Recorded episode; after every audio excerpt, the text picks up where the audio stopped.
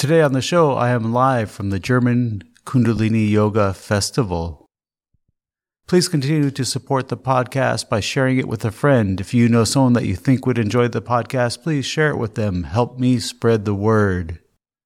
Also, you can go to the podcast website and submit your questions to be answered on the program, thestoryofmepodcast.com. Okay, so let's get to today's live show. Am bountiful am I, blissful am I.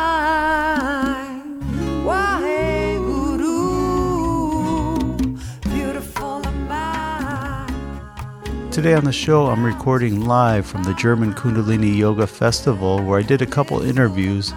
One with Prithi Nivas Kaur, who was on episode 26 at the release of her latest CD, and also the organizer of the festival, Sat Hari Singh. And I was fortunate enough to be invited to play in the concert with Mata Mandir Singh, and I will play the recording at the end of the episode of our performance together. And it was a really special treat for me. I've never played the flute live in front of that many people, and and especially with Mata Mandir Singh. I mean, he's an incredible musician, and in the Kundalini yoga community, quite popular because his music is very good and really vibrates through your consciousness.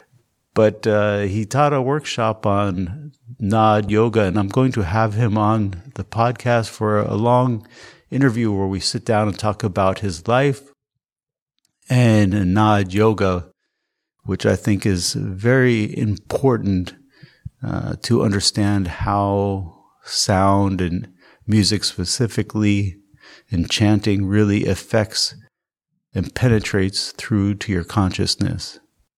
I apologize in advance for the sound quality, especially I think with the interview with Prithi Nivas Kaur.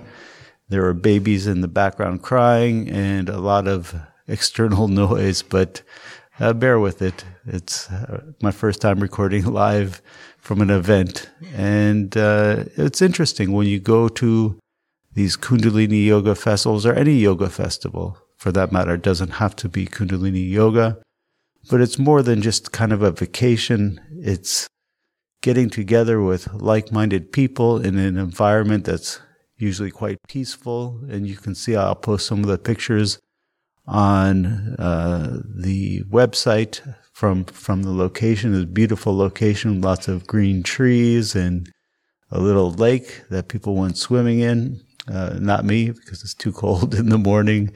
Uh, for me, it's in Germany. So, but it's very nice, and it's always nice to see the people that are working towards this path of understanding who they are and dedicating their life to it. It's more than just kind of a vacation. It is something that's hard to really explain unless you experience it. I remember my first yoga festival and I'm not usually into going places with big groups and things like this. So I was really reluctant. In fact, even when I got there, the only thing I was thinking about is how do I leave? How do I get out of here? But then once the first day passed and I started to really enjoy it and uh, I've been going back to them now for over 15 years. And it's a way to really connect with people, especially if you go to the similar yoga festivals, you start to see some of the same people and how they evolve through the years. And it's a nice way to meet people in the community uh, that have similar interests to you in the fact that they're looking for something deeper in life, looking for a way to really get to that authentic nature. And I know especially after the last two years, we're kind of isolated and it's always nice to meet people, new or old people that you've known to really connect and uh, be in the environment uh, where you can feel that group consciousness. And you can feel it. You'll see when you go, if you have been, you know, understand what I'm saying. If you haven't, I really recommend going to some yoga festival. It could be any, it doesn't have to be a Kundalini yoga festival. And you'll start to feel that experience. And it's something that I really look forward to. And uh, yeah, so it was nice. I gave a workshop that was really uh, nice to connect with people and uh, sold some flutes, gave some consultations, and was able to get up on stage and play the flute. And you'll hear that at the end of the episode. So please pardon the poor quality of the recording. I'll get better next time on the live event and enjoy. I'd like to tell you about Singh Flutes. These are flutes that are made by me. They are handcrafted Native American style flutes designed for sound healing. The flutes are tuned to the frequency of 432 Hz, the harmonic intonation of nature. The fundamental note of each flute is in a key to vibrate a particular chakra. Whether you are playing for others or yourself, listening to 432 Hz music resonates inside the body. In fact, they did a medical study where they hooked people up to a brain and heart monitor and played different instruments to them. The Native American style flute had the most impact in relaxing them. If you're a yoga teacher, it's a great instrument to incorporate into your classes. What I do is I have an app on my iPad that has the sounds of nature and I'll put on the sounds of rain and play over this to the students at the end of the class. It's a very intuitive instrument to play. There's no musical knowledge necessary to get started. Each flute is unique since they're handmade. I put different artwork on them. I put mantras on them related to the chakras that they're tuned to.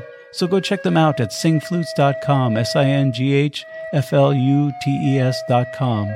Use the discount code The Story of Me podcast and get 10% off.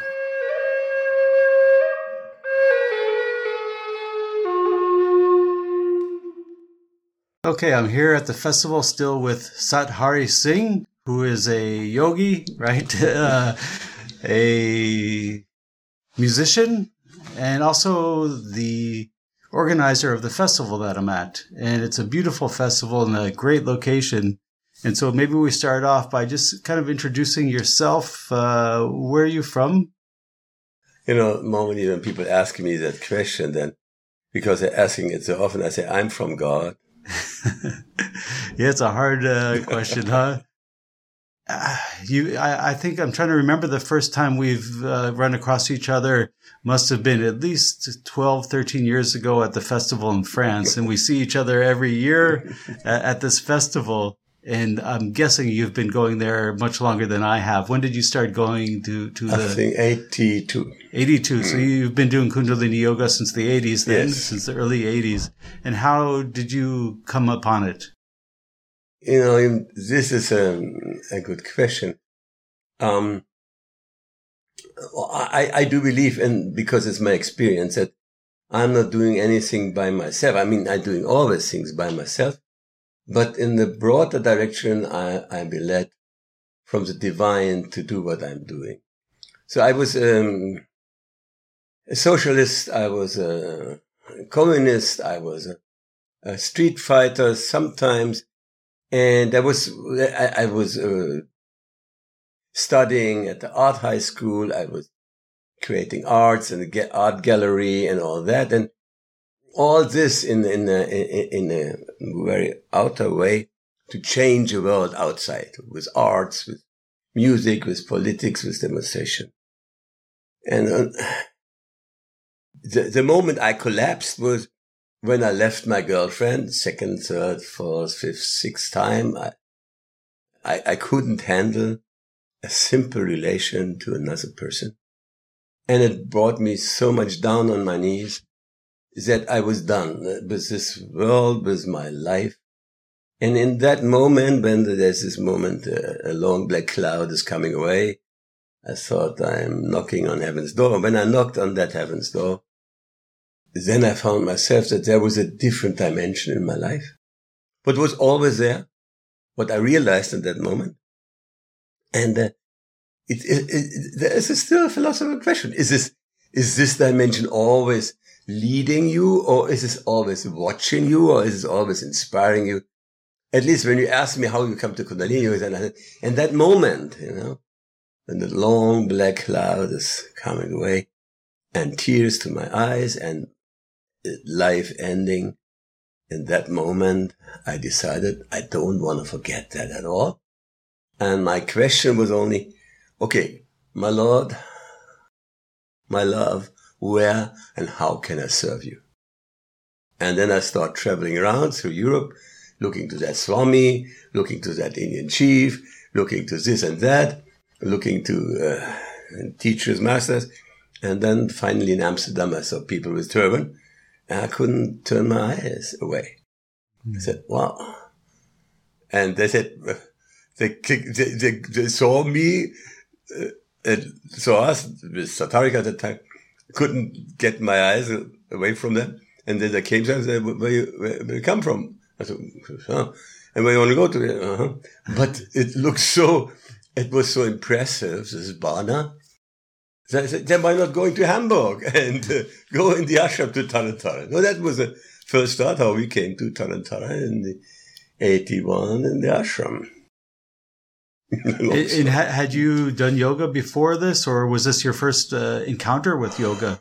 I had some hatha yoga mm-hmm. with a Dutch teacher okay. uh, in the morning, and uh, from six to ten, four hours, going from one posture to the other. And um, because I, I had hardly any consciousness of my body, my mm-hmm. physical being. There was no, uh, most of the socialists, and I was part of the so- socialist movement at the time. They say, ah, "Hey, you, you, we have to change the world. Forget about your body." You know, that was the impression. So, uh, and for one moment, when I had that uh, wrong encounter with my girlfriend, I said, "I have to take more attention to my body. This is not working mm-hmm. in a simple way." So, then I went out of the movement and uh, sorry. my prayer was hopefully one of my companions do not see me going to yoga class. Please. Nobody should see that I'm standing in front of the yoga center. Yeah, that's funny. That, that reminds me of when I was doing the teacher training. I was in Spain, mm. and you know we do the sadhana early in the morning on Sunday morning, and I, I remember coming out of my apartment and there's people lined up to go into a nightclub, you know, and I'm wearing all white and they're all drinking in line and is, is uh, that same type of, of, feeling. Yeah. And so once you got involved with this, is this when you began playing music or did you do music before this? Well, I, um, I love music always. I mean, I had not the, the pleasure to, to learn it uh, in a childhood I started learning it with a very old guitar from a friend uh, when I was 17. Well, I started simple songs, Love Donovan and mostly Leonard Cohen and was playing all what I loved. And I, I only play music what I love and I love what I'm playing. So yeah. in that way, uh, it, it, was a pleasure to play and uh, it's, um, yeah the music of the heart. The music of the spheres is the music of the heart. And, you know. And, and so your experience over the last 40 something years of, of being in this environment, of course you have changed, or maybe change is the wrong word. I don't like to say change, but had a different perception of yourself and then behaved differently. But what about the community in general? Because back in the 80s, how many people are really doing yoga? Like you said, you're hiding from your friends to go to a class. It must have, uh, you, now it's every corner like a Starbucks coffee uh, shop. Yeah. Yeah. No, I mean, everything, everything started manifest in the 80s. Mm-hmm. So the, the, the evolution, uh, in its peak was in the 60s. And that was, uh, Aurobindo once said, it's a down coming from transcendental energies mm-hmm. in the 60s. Uh, he had a different word anyway. But that was the truth. But when this comes down, you, you become confused, you enlightened, you, uh, you step out of what you do. You go out of school, you go out of your family, you go out, of, out of jobs, you go out of everything because you want to go for this unknown new vibration. Mm. And that was working all in the 70s and there was some reaction from uh, terrorist uh, and, and, and whatever uh, things.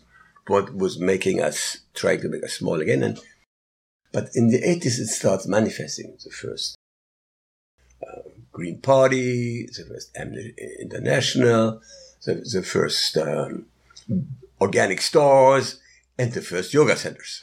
Mm-hmm. and that in that way along with that, I start manifesting my way of uh, being now while I'm moving to Guru Ramdas ashram. And, um, you know, that was a step, what we call commitment. Yeah. And what the first step after commitment is changing your character. That means having new friends, forgetting the old friends, or doesn't need, but it, it was a new reality. I started in the morning with yoga. I went to Golden Temple restaurant, working. I was in a bakery, and then I, I go again with yoga, and then I sleep and start with yoga, and there's a new circulation of life, and that's what I wanted because I decided in that black moment I do not want to forget again. My Lord being with me and me with my Lord mm, Okay. because it, it, it cannot. and, and before you encountered this experience of this this uh, change in your outlook, were you did you grow up in a religious family or no, no, No. I mean, normal Christian family without Christian consciousness. Oh, yeah, so, yeah, Okay, so just like a normal, because I, I, you know, it's interesting when I first started going to the yoga festival in France. Had, for the people who are listening who don't know, it's a huge festival. Now there's 3,000 people and it's a lot of families.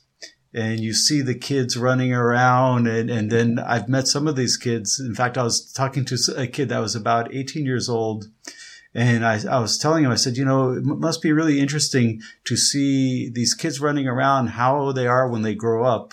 You know, do they rebel by cutting their hair and eating meat or what, how do they, do, you know, how, what do they do? And he goes, so I can tell you I was one of those kids. And, and, and so you must have seen this with families growing up in this, this environment and how this affects the whole family. yes, uh, I mean, changes are, what's the word? Unavoid, unavoidable. Uh, Yeah. will come is what is the most regular things are irregular change. Yeah. So, and uh, it happened. And I, the, the one funny part is that in myself, I myself don't change. No. That's outside everything. Change Yeah. inside, don't change.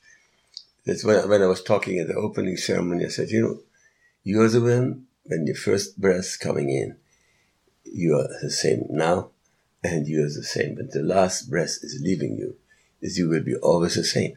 And this experience is funny because I'm 72 now, and I, I feeling the same feeling what I had when I was 14 or 34. I mean, it was different in one way, sure, but it was also the same. Yeah. And maybe you recognize only when you're getting older and when you recognize that life is, Yeah. yeah. oh yeah, that was, oh yes, I, oh okay. And, um, yeah, it's, um, and, um, you know, when, I think when you're on a spiritual path, you, I, I just, we just was uh, singing that song from Guru Nanak. When, when you want to come on that path of love with me, bring your head in your hand and don't worry what people are telling, people are saying. And that's this, this is, uh, still, it's a situation, you know, you go with head in hand Uh, and don't, don't think about what, uh, people thinking. It's interesting because that perspective you're saying, okay, I haven't changed. The way you recognize this is not actually until later in life when you realize the things that you thought were you are not actually you. And then you see who is operating the, the, the true you and you say, well, that true me has been the same. My behavior changed. This is not me. My, my, my reactions changed, but that's not me. And when you eliminate all these things, you realize, yeah, I am the same. Yes, my intention, my intention is the same. My intention when I when I went with the Communist Party to change the world because this world is a very special place and it needs change. It needs change to the better, uh, ecologically, spiritually, socially, democratically, whatever you know. and uh, I, I recognized I have to participate in that. Yeah. And just when I came to Guru Ramdas Ashram, I just uh, had a different way of participation. Right. and, and so now you have this ashram. Mm-hmm. Where in Germany is this ashram? It's in northern Germany, about um, 80 miles north, northeast from Hamburg. And, and this is new. You just built this, or you've been working on this for some years now? Yeah, I mean, I'm, it's, funny. I mean, I once talked to Yogi Bhajan and he said, sir, um, uh, I, I was I was building Yogi Tea Company, Yeah. you know, and he- I said, "So I, I need to build my own business, so I cannot. I, I have not enough wage to build a temple." And he said, "Son, uh, first of all, this is your business." So that was blowing me away. And that was when you were doing yogi tea. yes, Okay. it is your business, Uh-huh. and uh, is two hundred thousand bucks enough? Uh-huh. and I couldn't say a word, you know. and about 15 years later, uh, when I was retiring, uh, I get exactly that 200,000 bucks. Uh-huh. And uh, I was looking always for that temple to build.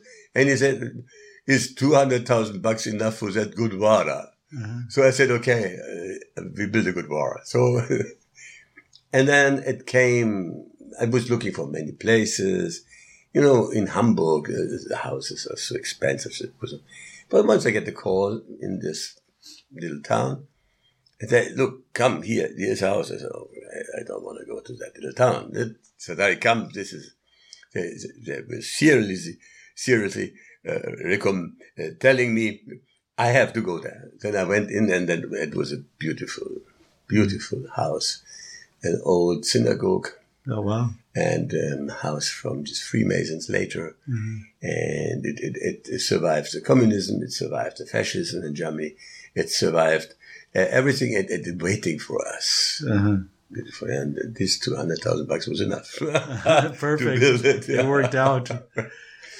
And it's interesting, like I said, we, we've come across each other uh, for over a decade now at the festival.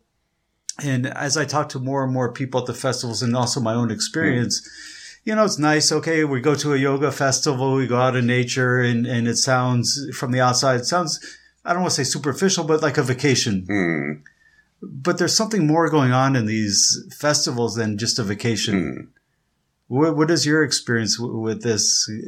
Because it's interesting when you go to the, the big festival in France, the in, in the introduction day, they say, okay, how many people have been going for 20 years? Stand up. How many people for 10? And, and it, it's incredible. And So what, what is your experience of the, the purpose or the, the effects of these festivals?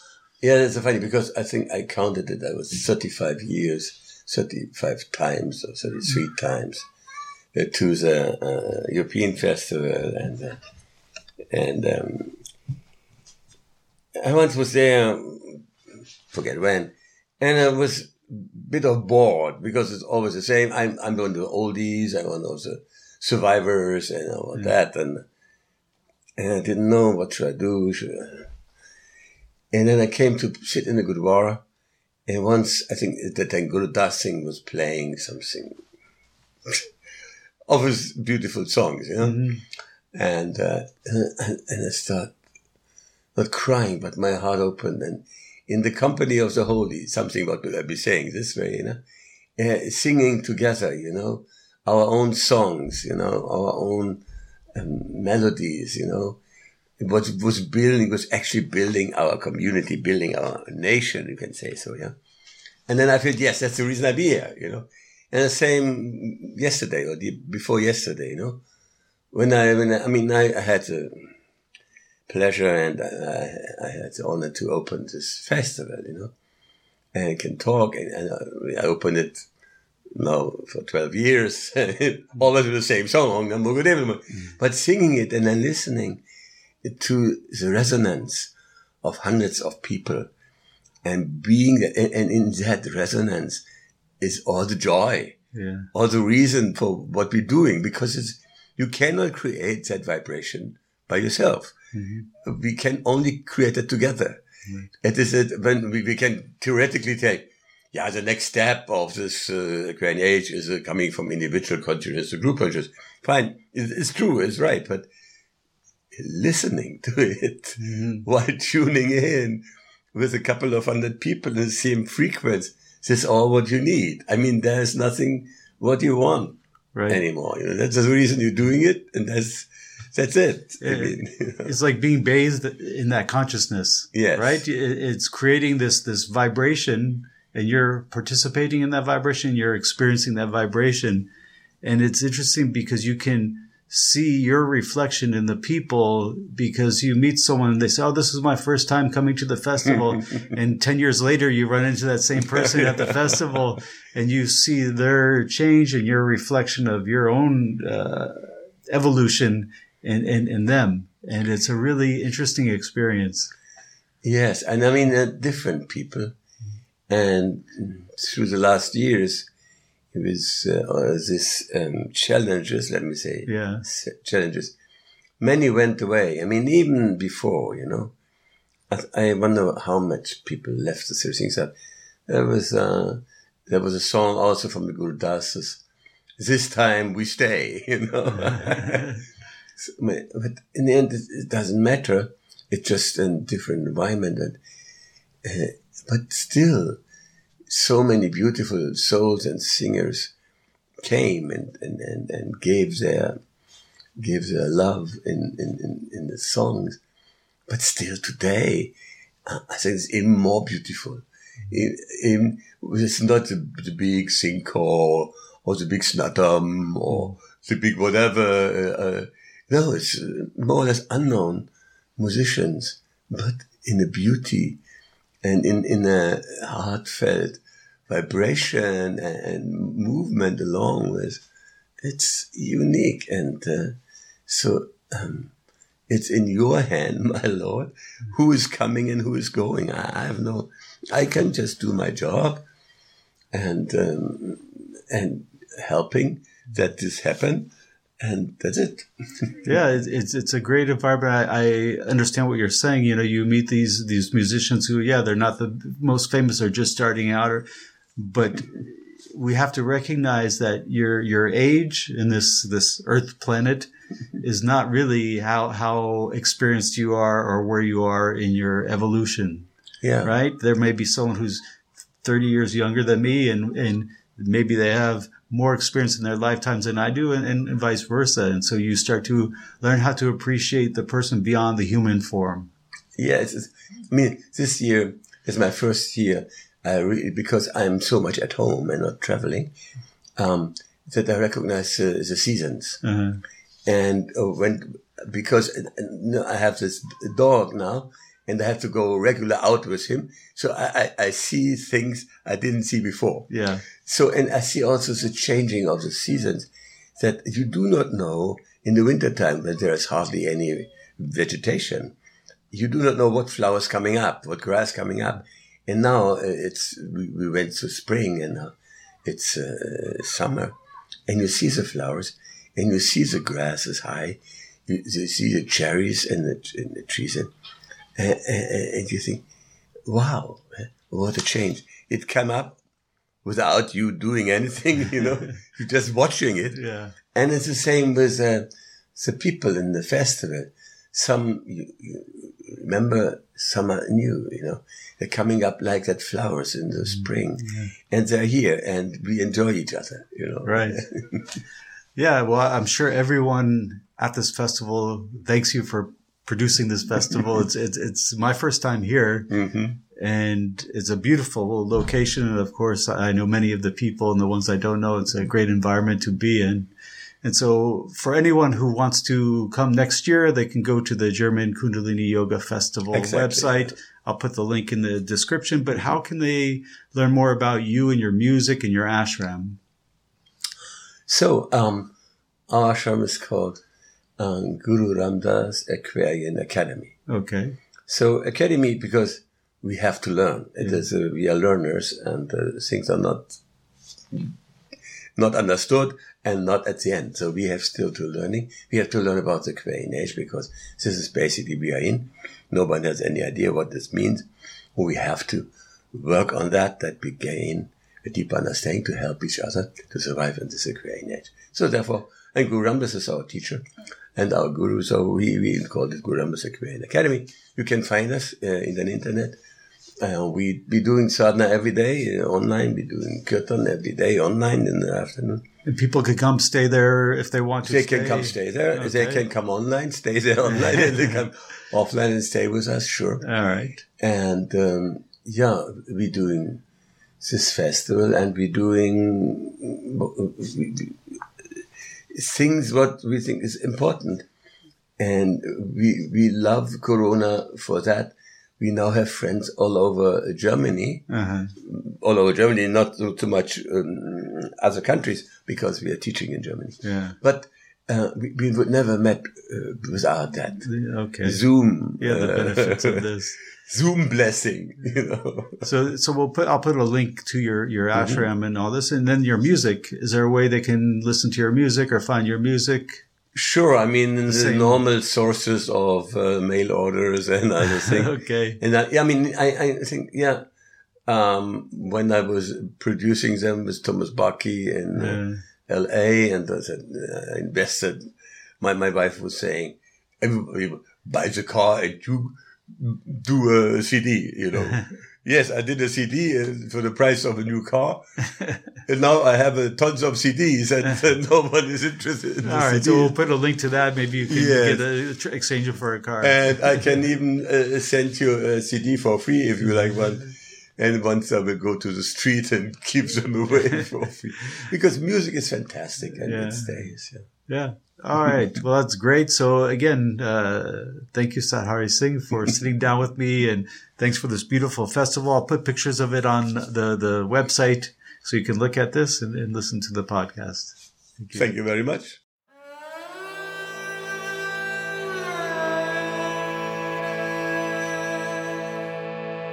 दाती है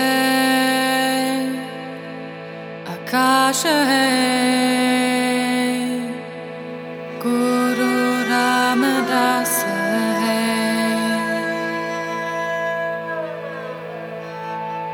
Dati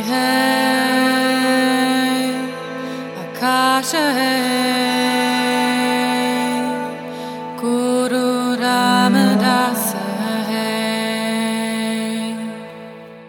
All right, so we're here at the German Kundalini Yoga Festival, and I'm joined by Prithi Nivas Kaur, who was on a previous podcast when your album came out. Right? Is it an album still or your CD? I always get confused. what do you say?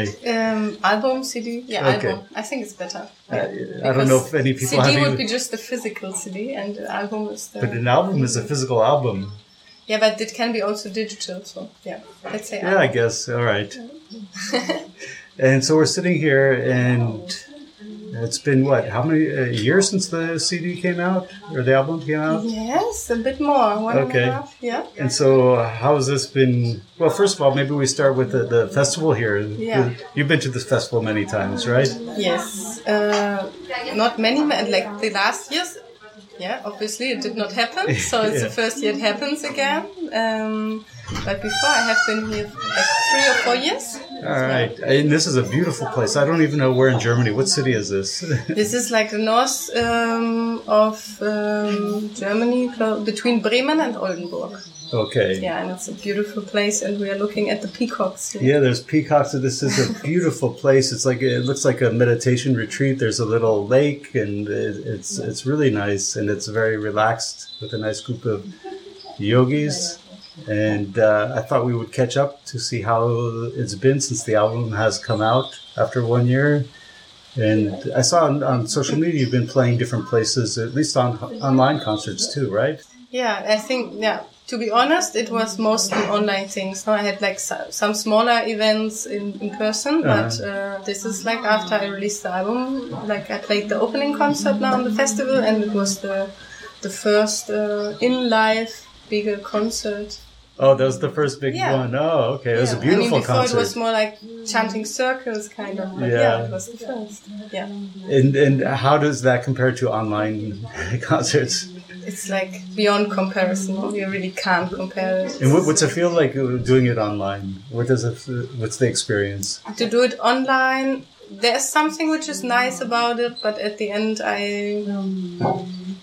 yeah, you just can't connect in the same way. No, you don't get the get the same feeling. Um, but still, I think it, at the end, I'm happy that I had the opportunity to Yeah. do that because otherwise, nothing would have ha- happened. Uh, Yeah, but now just the experience was like I felt like now that was a concert. Before Yeah. it, it did not feel like that.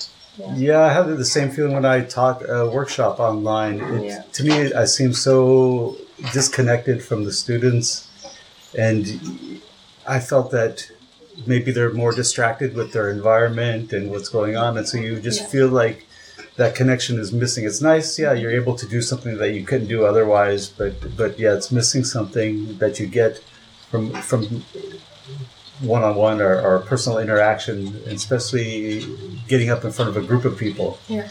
And uh, why don't you share this? Like you're telling me the experience of going and getting up in front of people and how this, how, how you experience this. What is Yeah. what is the? I mean, do you have a process before you get on stage to meditate, or what do you what do you how do you prepare?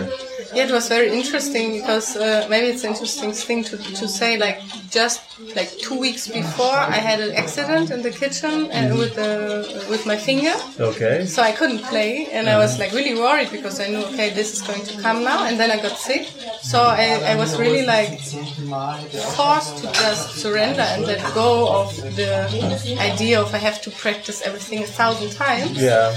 And uh, actually, it was a good process because I felt really, really relaxed all the days before. And then on the day of the concert, I just felt like on, on a very physical level that there's like an energy charge and there's some excitement. And um, what I did was I was jumping into the lake and I was just swimming around and like trying to breathe and trying to swim and trying to move the energy which is there. Yeah. And then at the end, I also always remembered this uh, um, words from Shiv Charan actually about excitement when I, I had that also once we had the concert in the ashram. Um, like when you feel that shaking is coming, just just let it shake and don't try to pretend it's not there or try to pretend you're not excited. So, and then it can transform because you can embrace it. And I think that was my experience now as well. Like to Yeah, to accept it. Right? to accept that there is excitement when you do that after like being live and, and doing that and trying to present that the best you can. Yeah. You want for sure you want to course. love what you do. And, and, and so then was this experience a little different since it's been such a, a while since you actually performed live, or, or is this the same way you feel all the time? I think um, it's different because I felt like before I did not have like this experience of full concerts and I have a own CD already. No, I was Okay. playing on stages and I was playing in the Gurdwara and like this, but like this as a performing artist with the recorded album, it just feels different. No, it feels like You feel more, I put more pressure on myself. Yeah, because you have more invested, Yeah. right? Yeah. That's the thing is, you know, all the things I've done, you start they start out as hobbies, and when they're a hobby, you're having fun with it and Yeah. you're enjoying it, Yeah. and then when it turns into okay, this is your profession or this is how you're presenting yourself, then you start to put you get a little more serious sometimes, and so you have to remind yourself, no, I enjoy this, and to take this seriousness because I think this is something that most people can relate to, even if you're not a musician getting in front of people doing a concert. If you're at work giving a presentation and you have to prepare, or you have a meeting that you have to present something, whatever it may be, or if you're a yoga teacher teaching a class on something that maybe you're not so uh, confident in teaching, you have to learn to just hold that space. And that's all of it. I think 90% of, of, of, um, of the job you have to do is really to hold yourself in, in, in the moment. No? It's like this, yeah. And I was super, super grateful to, to being accompanied by uh, my producer actually. Um, like that he could be here and could play with me. I mean, that gave me a lot of security as well, no? because he knows the songs and uh, like he's a really beautiful guitar player. So, yeah. So that made you feel comfortable. Yes, sure. Yeah. Yeah, it's like there's this this resistance to relaxing or to being present. I think just that comes naturally to people because they get once you start to get anxiety or, or tension, whatever you want to call it, or excitement, you start to resist being in that moment because you're you're starting to have feelings of am I qualified? Am I good enough to do this? Or am I really just uh, an imposter, right? The imposter syndrome. And I remember in almost every thing I've done where I've had to get in front of groups of people, this has happened. When I used to do stand up comedy, you think, okay, you're just going up there and telling some stories and stuff. But I would watch my recordings in the beginning and I'd talk so fast because I was afraid of the silence of, you know, if, if I don't say something and they're not reacting to it.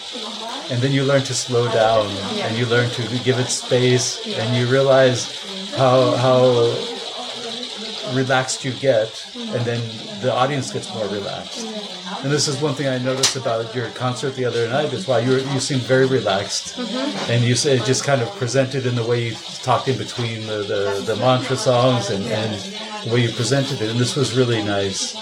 Yeah, I think I tried my best, but at the end also I felt like after the concert I had this moment like it was very interesting. It was like a something within me like shifting or something in this way of like okay, I have no idea anymore like what came out of there. I felt empty in a way, Yeah. you know, like also this like did it reach out or like this kind of a bit of confusing moment. Uh-huh. it was interesting to feel that also, no, like to let that also be there, no, like Yeah. this kind of uh, yeah, it's just something you put yourself also in a very vulnerable place. Yeah, well, this is the, the part that creates the fear, right? Like I was talking about, I'd speak so fast so I couldn't wait and experience the, the silence. That's the fear. And the, the same thing when I first started to teach. I remember someone took a picture of me teaching, and you could see all my notes in front of me. I had pages and pages of notes because you're afraid if I don't have something to say, what, what's going to happen. And then as I think I had a, a case where I went into a workshop without any notes, and I just started to talk, and it was uh, then it just changed for me because then you realize, okay, it's all here. Don't worry about it. You've gone through all this. You understand this. You know the music. You know it. Just let it, give it the space, and, and take your time. And and I think this is the lesson for anyone, whether you're a yoga teacher or giving a business presentation, is just to learn how to enjoy the silence, right? The space in between. To be able to hold that, no? It's like I think it's really the, the key for good teaching or good music, like to be able to to fill with your presence the spaces in between. Yeah, well, I mean, music. It, it, what makes music good is really not the notes, but the space in between the notes. Yeah. Because if you just play the notes constantly with no space, it's terrible. Yeah. But if you time the silence between the notes, this is what makes music. And so I think it's the same with anything you do. The way you move through life, the way you interact with people, if you learn how to give that space to the other people and also to yourself, you start to see what happens in that silence. Yeah. Yeah, yeah, I think it's super, super, super interesting this to experience that in daily life and all the things we, we do, no, like this. What are the spaces in between? And because they are the moments of shift and transformation as well, no? Like when the this this happens, then emotions can flow, like then things can transform. No? If we are, Well, you, you look at when you're around really noisy environments and aggressive environments, how much time do you have to really contemplate what's happening inside of you? You're, it's, it's like this, uh, it's like when I go into the meditation retreats, you're not speaking for the time of the retreat. And when you're not speaking, you're listening. yeah, And when you listen, you start to hear things that you would not normally hear. You're like, well, I never realized that I talk to myself this much. And so you, you, you start to tune into the subtlety of what's happening internally. So the silence is really where self awareness comes, right? yeah. And I think actually it's like interesting when I was um, sharing before that I got sick.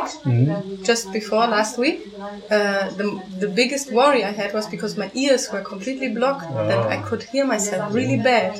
But it really, like, I was just like, when I tried to push that, it's like, oh, I want my ears to be open now. It didn't work. But I- when I was relaxed into it, I was like, oh, maybe it's just this lesson of like listen to listen within even more, no? Yeah. And it worked out. So like, like now it's not uh, not like that anymore. It was really this yeah, moment of fear coming. No, I cannot hear myself. It's not gonna work. Well, you, you wonder how much of that sickness and, and, and specifically where you were sick in the ear was done subconsciously to yourself out of the fear, out of because we do that. We consciously and unconsciously not just sabotage ourselves and do things, but we we injure ourselves or we do hmm. things to prevent ourselves so we have an excuse or we have some you know oh i wasn't 100% so if i don't do good it's okay or, or this kind of thing or maybe just to create the fear to learn how to relax. Yeah. but if you look at like when people injure their hands if they cut up a specific finger it's related to what that finger represents and what's going on in their life. And so you can take it as a warning okay well i just injured this finger this finger is has to do with self-expression or this finger has to do with authority how am i in these uh, cases? And 100% of the time it's it's there's a reason for it. And so there's some purpose and it's like well why didn't i get a, an ache in my shoulder or my arm? Why was it the ear right? Yeah. And this finger. well this this is uh, passion Passion. Yeah. Okay, interesting. Yeah. it's, it's passion and like personal power Okay. Yeah. so that's interesting Yeah. and so another thing that is i think related to the silence is being in the festival environment right mm-hmm. because most people well, i don't know if you're living in a city now but you know most people live in a city and, and for me when you get to these festivals it's really it's really relaxed right you you have a lot of peace i mean you can hear in the background all the rain and the birds and, and, and things like this how does this contribute to your music or to your awareness or to your life I think generally, I mean, I'm living in completely in nature since um, I think 12. I was just realizing uh, since 12 years I'm living actually off grid, like not Okay. in, a, in a house with a running electricity or Uh. something, but like in you know alternative projects and. Um, so I think that's a big part of my music. It's like Yeah. really just playing around the fire with my friends. I have a lot of friends who are also doing, uh, who are also musicians. yeah So um, actually, in my old community, we started a project together, and um, now everybody is really into music and sharing their music in the world. So I think it's a big part of that for me. And then coming here for sure, it nourishes and supports that. Um, Yeah. Yeah, it, it's. I remember the first year I went to the festival in France. The big. I mean, I think then there was a thousand people. Now it's up to like three thousand. And I'm not very good with groups of people. I never. I, I always like to be alone or with a small group. You know, big groups. I, I, I never really enjoyed.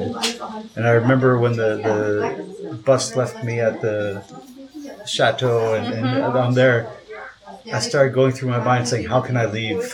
I want to leave. You know, no one has seen me yet. Maybe I can find a, a taxi and go and leave." And, and I was just so resistant to to it, and and especially to teaching to this big group of people and everything. And then uh, after the first day I taught the workshop, then I, I relaxed. Then then the actually I'd say maybe I didn't really relax, but there was excitement of okay, I'm enjoying it but I still wasn't able to really balance my energy as well because then the anxiety maybe turned into excitement, and that excitement wasn't so relaxed. Yeah.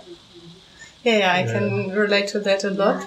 It's like uh, I think for me, I, I love to be with a lot of people, but also it sh- my energy shifts to uh, yeah, be more outward and like uh, I eat much less. I don't eat so much food, and then it's like just like this shifting to another kind of state of, of being. But yeah, I think I always feel it after that I need a lot of grounding Yeah. and silence. Yeah. Yeah, it took me it took me a few years of going to that festival to learn how to relax in that environment. Yeah. Not, like in the beginning, it was the anxiety of, of okay, I have to prove myself, I have to do this. But then after a while, it's just the excitement of feeling all the energy and being overwhelmed by it, mm-hmm. and say, okay, now I have to be balanced, and to find that balance in, in different environments is mm-hmm. important. Yeah. I think many people say, "Oh, I can't be around this type of person, or I can't be in this environment because it does something to me." And, and my idea is that it's not doing something to you; it's you're reacting to it, and you have to learn to analyze. Well, why are you reacting so strongly to this? Right? Yeah. Yeah. And so, how many festivals do you typically do in a year like this? Um, I think this year we're going to four festivals. Yeah. Wh- Which festivals are you going to? Um, so the European festival, obviously. Oh, it's five festivals actually, and then I got invited for the I think Belgium Okay. Festival. When is that? I think it's September. September, So okay. late in the year. And then there is the, another festival, it's called Pachamama. It's more like an earth connected Yeah. spirited. And you're, you're playing at this one. Um, I'm, t- I'm playing in a Kundalini, um, Kundalini yoga Okay. session, but I'm more also doing the healing work there. Oh, nice. And um, yeah, Yeah. then yeah, I think I missed something. Okay. Yeah, this, is nice. I, I think uh, doing the festivals, I really enjoy it because you get to see some of the same people, but you see a lot of different people also.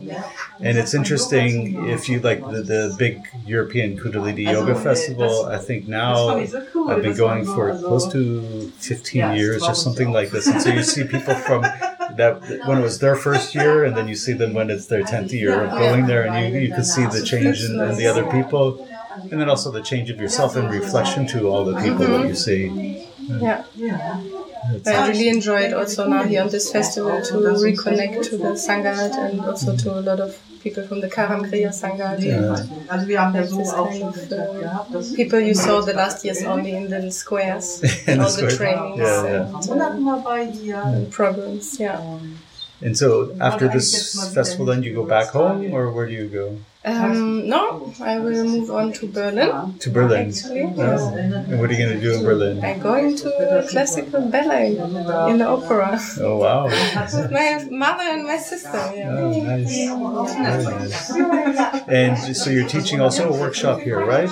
Te- we're teaching uh, tomorrow. Okay. And what, what are you teaching tomorrow? It's a workshop for women in the red tent about anger and boundaries and that relation, how, how anger moves us and uh, how to put the right boundaries, how to say no, and uh, where maybe our anger can be transformed no, into, uh, into courage also to, step up and. And is, is this something, that, a theme that you've been teaching? Or? It's something we kind of very much relate to because uh, Dashakti and me, we do a lot of women's work together and retreats related to different topics. And uh, we always relate it to the numbers and to like the numerology is kind of the background for that. Okay. So, uh, yeah, it's definitely something we can relate to and which, oh, which is a big topic for women. the anger, Yeah, and also to say no, to be the able boundaries. To, So it's, yeah. it's the boundaries. yeah, I think it's both because it's, it's like. And is is the anger from the people in coming across the boundaries, or the anger of the self for allowing people to cross the boundaries? Yeah, or, be, or because you don't know where they are, and because you don't put them right, and you end up in, in, in being angry of things. No? But also, like I think it's a like without putting anything on it, it's a it's a force which can be it's life force, no? which is very much needed also in this time for um, yeah transformation. It's a transformative energy. And and so, what, what is the, the biggest, I don't know if you want to say reason or the, the, the cause, maybe, or, or the difficulty with boundaries for women? But the difficulty is. Well, maybe not the major difficulty, but like, is there a particular theme within the, the boundaries? Or is it boundaries with everything, or is there one theme that's more. I think it, um, it's, it's like open of in which direction it can move, no? But I think one big topic I can see also is that uh, many times the um, because boundaries are not set. You need to decide for boundaries. Okay. Because you can always go over your boundaries all the time. Yeah. And I think that's something what I see with women all the time. That they go over their limits and then at the end they burn out and they cannot do anything anymore. Because there's this strong heart also to be in service, no? And to serve the family and to, to be kind and nice to everyone and to kind of hold a lot. Like, Yeah. um, to hold so much. Um, but then uh, also so much tension no? and so much like uh, not feeling yourself and not feeling your limit limits. And I think that's something I can see with many many women what they do all the time. And, and does this relate to, to the family dynamics as a, how they grew up? Yes, Yeah. definitely. Mm-hmm. Yeah, because they learn how to deal with their emotions or how to speak up for ah, themselves Yeah. from the personal power from the father and then how to express their emotions from the mother Yeah. and so it's a combination so if you have a mother who doesn't speak about how she feels and a father who's domineering well there there you have it right yeah, yeah. yeah Uh, and it's it's for sure it's this whole topic of female and male, no? Because saying no to your mom might be easier than saying no to your father Yeah. yeah. I mean, I for me it's definitely like this Uh-huh. in my experience. And uh, and so are these boundaries mainly in like personal relationships, or is this also overlap into professional relationships? and- Yes, yes, And, yes. things like Yeah. this. Yeah, and also collectively, no, for really the shift, what uh, what the world, the shift which is needed. Uh-huh. Now we say future is female, not that the woman gonna rule the world, but that there's a balance which can happen, and that this female energy mm-hmm. can be used, and the female energy is just not mm-hmm. only just caring and nice Yeah. and being soft, no, mm-hmm. and it's also like that Shakti force, Yeah. which also um, is moved with that. No, when you think about Kali and all the stories around her, it's quite a quite a way, you know, Right, taking power, out the yeah. sword.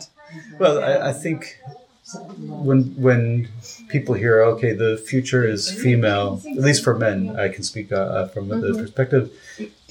To me, it, it sounds like I understand the, the, what people are saying when they say this, and I, I agree that there is more female perspective or femininity, but the male and female can have feminine and masculine. Yes, yes. And so, like you said, I think it's more the balance yeah, and, and maybe even within men, the, the, there was not a balance. You look at 50 years ago, a man is a man, and you have to do this, and if you do this, you're a, you're a, a woman, you know. You're, and, and so I think it's not just the women finding their balance, but it's also the reflection of this, the men, right? Finding okay, how do I become more vulnerable in a relationship? Yeah. Right for men, this is very difficult, and, and how do I? Learn how to accept the vulnerability because Yeah. there's also the man i don't want to hear your problems i don't want to hear you crying about this or Yeah. and so it, it, it's kind of this this connection this play this play of connection between the feminine and masculine within the woman and the feminine and masculine with the men and to find that Yes. balance yeah. and how it correlates with both of them to present in in the manifestation of life Mm-hmm. this balance Yeah.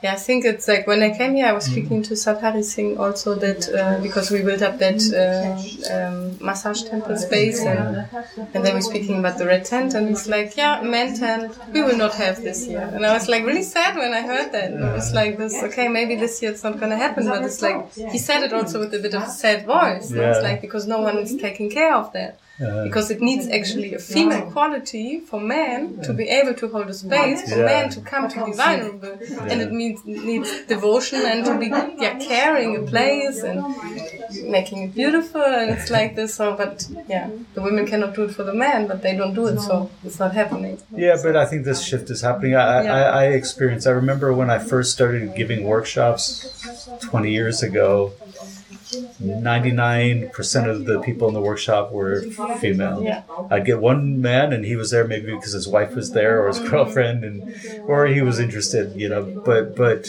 it was mostly women. And now it's it's more balanced. Yeah. and, and not just more balanced because even in the beginning the men when you go around and have discussions the men would hold back. You can feel they're holding back expressing what they really feel but now i think it, it's more balanced. The men will be more vulnerable and mm-hmm. talk about yeah i feel this way and i feel that way where in the past even 20 years ago i didn't see this. Yeah, it's happening, but it's a slow, slow change. No, and sometimes Well- we think something needs to change in one or two years, but I think that's yeah but it, it's not really Humans- slow. I- i mean if you think about what is slow where how many millions of years yeah, okay, you know? like Yeah, but it's true. Things things are changing so rapidly, Yeah. and, and this is why you see so much. I mean, why we're in a psychological crisis in the world. It's not because of guns or illness or this. It's because of the overwhelming feeling people are getting and the disconnection they're getting, and, and and because things are changing so rapidly. There was, I don't know if you know who Ray Kurzweil is he's he's one of these uh, proponents of the singularity, and uh, uh, I think now is he a, a teacher at MIT or I forget, but he's like a genius guy. And he came up with a calculation to calculate the rate of mm-hmm. change. Mm-hmm. And so he took like the time from the we had fire to a, a wheel to all these different inventions, and he came up with this mathematical mm-hmm. model and said concluded that the next 20 years are going to change as fast as the last 100 years. So think about that. Yeah. Things are going to change so fast that the next 20 years will seem like 100 years of change Wow. and it's only going faster. So And because it's it's a bit of- increasing exponentially, and so this is why it's even more important to find balance, Yeah. right? And to Yeah, find because otherwise it's just scary. well, it's scary. I mean, look at what yeah, look what we, we see in, in what was it in Berlin? The person drove their car into the people. We see in the U.S. Uh, the people shooting up the schools. It, it, it's it's done because of the imbalance Yeah. right? It's done because things are so overwhelming people are not able to really find that balance. Yeah, but also because of the of the technological change, the impact of one person doing something is much bigger. you know, Oh, of because course, it's yeah. Like, yeah, we just overstepped natural boundaries quite. yeah well that and i mean you you do have the media promoting this because this is how they make their money right they sell the advertisements and it, it, they can make you scared or they, if they can make you a surprise or something then you're going to pay attention to them. And so it's, they have a, they have a, an agenda that is to disrupt everything, and, and which in a way looks like a very negative thing. But in, in, if you look at it from the yogi perspective, which at times is hard, the reflection of this is. Well, we're at a festival, so but the, Ich will nicht dahin. The- the- Auch das Essen. The reflection of this is to find balance because it's going to force people to find balance, right? Whenever you have one pressure pushing so hard one way, people have to push back the other way. So just like you looked in, Tantrum. It's called tantrum. yeah, tantrum. Yeah, we're at a festival. You get kids crying, but uh, so yeah, because you look at like a 2008, the financial crisis, people lost their jobs and they were fired, and and what the pushback was is people learned how to become more independent. Said, okay, how do I create my own business? How do I learn to be more self-sufficient and not rely on the companies or? And so I think whenever you get a big push one direction, you have to have the balance. And, and this is what we're seeing. Yeah, that's what we see, and that's also what we what we have to pray for. yeah. Well, that's what you see that the festivals become more popular, yoga becomes more popular, even for people who are working in an office. They're not off the grid people like you or something like this. It's still, I remember when I started doing yoga, I would go Friday after work, and the whole weekend I would feel good, and I would just relax and say, okay, I don't want to disrupt how I feel until Monday.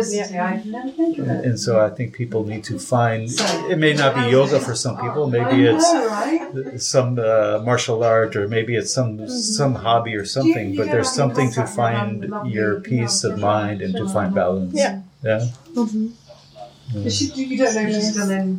so i think this is a good place to stop after the crying baby and the tantrum Yes, and the baby peace. the peace Yeah. we could end in quietness there's no no birds making the noise of peacock but uh, thank you for joining me again Yes. We'll keep in touch Thank and you. hear some new music. And if Yeah. you stay tuned, we'll play maybe some music from your CD or album, Yeah. and uh, so people can hear it. Mm-hmm. And if they want to get in contact with you or want to know more about you, Mm-hmm. what, what, how can they? do? Instagram, you can just uh, follow me there with my name, Prithi Nivas Kaur. Let me spell this for them. P R I T H I. uh, Yeah, and then uh, a- next word N I v. V A S. Yeah. Yeah. Yeah, I'll put it. In, I'll put a link in the description. So okay, Great. thank you. So, yeah. Enjoy, enjoy the rest of the festival. Thank you, you too. Okay, thanks. Thank you for joining me. I hope you enjoyed the brief experience uh, through the interviews of the festival. And please continue to support the podcast by sharing it with your friends and also going to the podcast website, thestoryofmepodcast.com, and send me your questions. Get in contact with me, make a donation, support the podcast. And until the next time, from the podcast that awakens your inner power through awareness and understanding, allow love to be the current that carries your words and actions.